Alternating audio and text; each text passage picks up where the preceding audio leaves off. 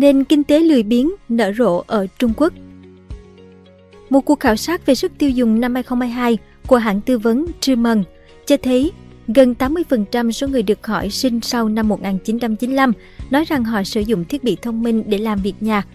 Trong khi đó, 75% cho biết họ sử dụng dịch vụ dọn nhà để tiết kiệm thời gian nấu nướng và dọn dẹp. Nhu cầu lớn đến vậy đã tạo ra một thị trường ngách gọi là nền kinh tế lười biếng, bao gồm mọi thứ từ thiết bị gia dụng thông minh đến dịch vụ dọn dẹp và giao đồ ăn nấu sẵn. Vậy nền kinh tế này hoạt động như thế nào? Hãy cùng Lê Yến tìm hiểu trong video này nhé! Nở rộ dịch vụ giao đồ ăn, nấu ăn tận nhà Theo Bloomberg, ở Bắc Kinh nói riêng và ở Trung Quốc nói chung, dịch vụ giao đồ ăn đã bùng nổ và duy trì độ hot trong suốt nhiều năm qua. Thống kê của hãng nghiên cứu thị trường Trung Quốc II Media Research cho thấy Năm 2018, số lượng người dùng ứng dụng giao đồ ăn tại Trung Quốc đạt mức 358 triệu người. Đến năm 2022, con số này tăng lên gần 500 triệu người. Những người thường xuyên đặt đồ ăn ở Trung Quốc đa phần là giới trẻ, bởi họ cho rằng việc đặt đồ ăn qua mạng tiện lợi và rẻ hơn nhiều so với đi tới nhà hàng. Ở Berlin, sinh viên 19 tuổi đang học tại Học viện Điện ảnh Bắc Kinh sử dụng smartphone để đặt món vịt quay ở một nhà hàng gần đó chỉ với 20 nhân dân tệ tương đương 2,89 đô la. Số tiền này rẻ hơn khoảng 80% so với giá niêm yết. Linh sử dụng ứng dụng giao hàng Meituan Tianping để đặt thức ăn. Anh chàng sinh viên 19 tuổi có thể được giảm giá 40% cho hai chiếc pizza vị khoai tây vàng và hải sản nướng. Được biết, ứng dụng Meituan tính phí 1,46 đô la cho món đậu phụ từ một cửa hàng khác, chỉ bằng 1 phần 3 giá trong thực đơn của nhà hàng.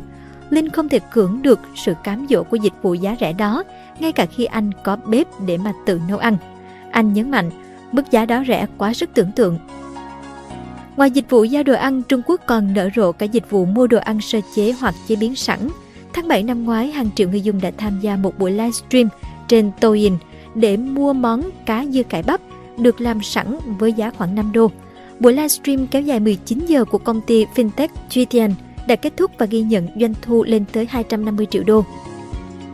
Nhu cầu mạnh mẽ với các sản phẩm này đã thu hút một số lượng lớn các doanh nghiệp tham gia vào lĩnh vực chế biến đồ ăn sẵn trong những năm gần đây. Doanh số của các món ăn sơ chế trong dịp 11 tháng 11 năm ngoái đã tăng gấp đôi so với năm trước. Theo ước tính của công ty tư vấn thị trường iMedia, Trung Quốc hiện có khoảng 64.000 doanh nghiệp làm việc liên quan đến thực phẩm sơ chế và thị trường dự kiến đạt hơn 1.000 tỷ nhân dân tệ vào năm 2026. Lùa, một người hay mua đồ sơ chế đã chia sẻ rằng Sản phẩm này giúp tiết kiệm rất nhiều thời gian và việc nấu một món ăn trở nên dễ dàng hơn nhiều cho những người mới nấu ăn như tôi. Tôi nhận được cả thực phẩm sống và gia vị, nên chỉ cần cho vào nồi. Cao cấp hơn dịch vụ sơ chế món ăn một chút, Trung Quốc còn sản sinh ra dịch vụ nấu đồ ăn tại nhà. Dịch vụ này giống như việc bạn thuê một đầu bếp tại gia, họ cung cấp cho khách hàng mọi thứ, từ nấu mâm cổ lễ cho đến các món ăn hàng ngày. Dịch vụ nấu ăn tại nhà đang được chia sẻ rộng rãi trên nền tảng Xiaohongshu khi người dùng cho biết chi phí cho dịch vụ này là từ 68 đến 128 nhân dân tệ, tương đương 10 đến 20 đô la cho tối đa 4 món ăn. Một số nhà cung cấp dịch vụ thậm chí còn cam kết sẽ dọn dẹp sau đó. Hu Chunchen, một đầu bếp ở Quảng Châu, người đã kinh doanh dịch vụ nấu ăn sẵn từ tháng 10 năm 2022 chia sẻ, trải nghiệm phục vụ thực tế phức tạp hơn so với vẻ ngoài. Anh phải mất hàng giờ để tìm hiểu về khẩu vị của khách hàng. Hu cho biết, hầu hết khách hàng của anh là lao động trẻ ở thành thị và những bà mẹ không có thời gian nấu ăn vì phải chăm sóc con cái. Tuy nhiên, ngành đang phát triển này cũng gặp phải những thách thức liên quan đến thủ tục tiêu chuẩn hóa và cảnh báo của các cơ quan giám sát về an toàn thực phẩm, cùng các vấn đề liên quan đến quyền riêng tư. Hu cho biết anh cố gắng đảm bảo an toàn cho khách hàng và hy vọng sẽ có nhiều khách hơn. Vô số dịch vụ tại nhà kiểu mới Càng ngày càng có nhiều người trẻ không tiếc tiền thuê dịch vụ chuyên gia tổ chức cuộc sống. Thực chất dịch vụ này là kiểu giúp khách hàng dọn dẹp nhà cửa không gian sống. So với các dịch vụ truyền thống, thì loại hình này là lựa chọn có thể điều chỉnh theo ý khách hàng, dù có mức giá cao hơn. Lee Seorong, nhà sáng lập startup cung cấp dịch vụ dọn dẹp ở Hàng Châu, cho biết hầu hết khách hàng của cô là các bà nội trợ trẻ, nhân viên văn phòng cấp cao và KOL. Cô nói rằng nhiều người chọn dịch vụ này để giúp giải quyết các vấn đề về tình cảm. Lee nói, nhiều lúc việc này không chỉ giải quyết vấn đề liên quan đến đồ vật mà còn là giải quyết những vấn đề liên quan đến mối quan hệ.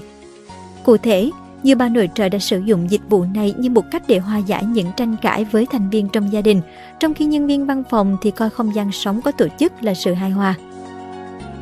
Theo một bài báo trong ngành, giá trị sản xuất hàng năm của ngành tổ chức cuộc sống đạt 100 tỷ nhân dân tệ vào năm 2020.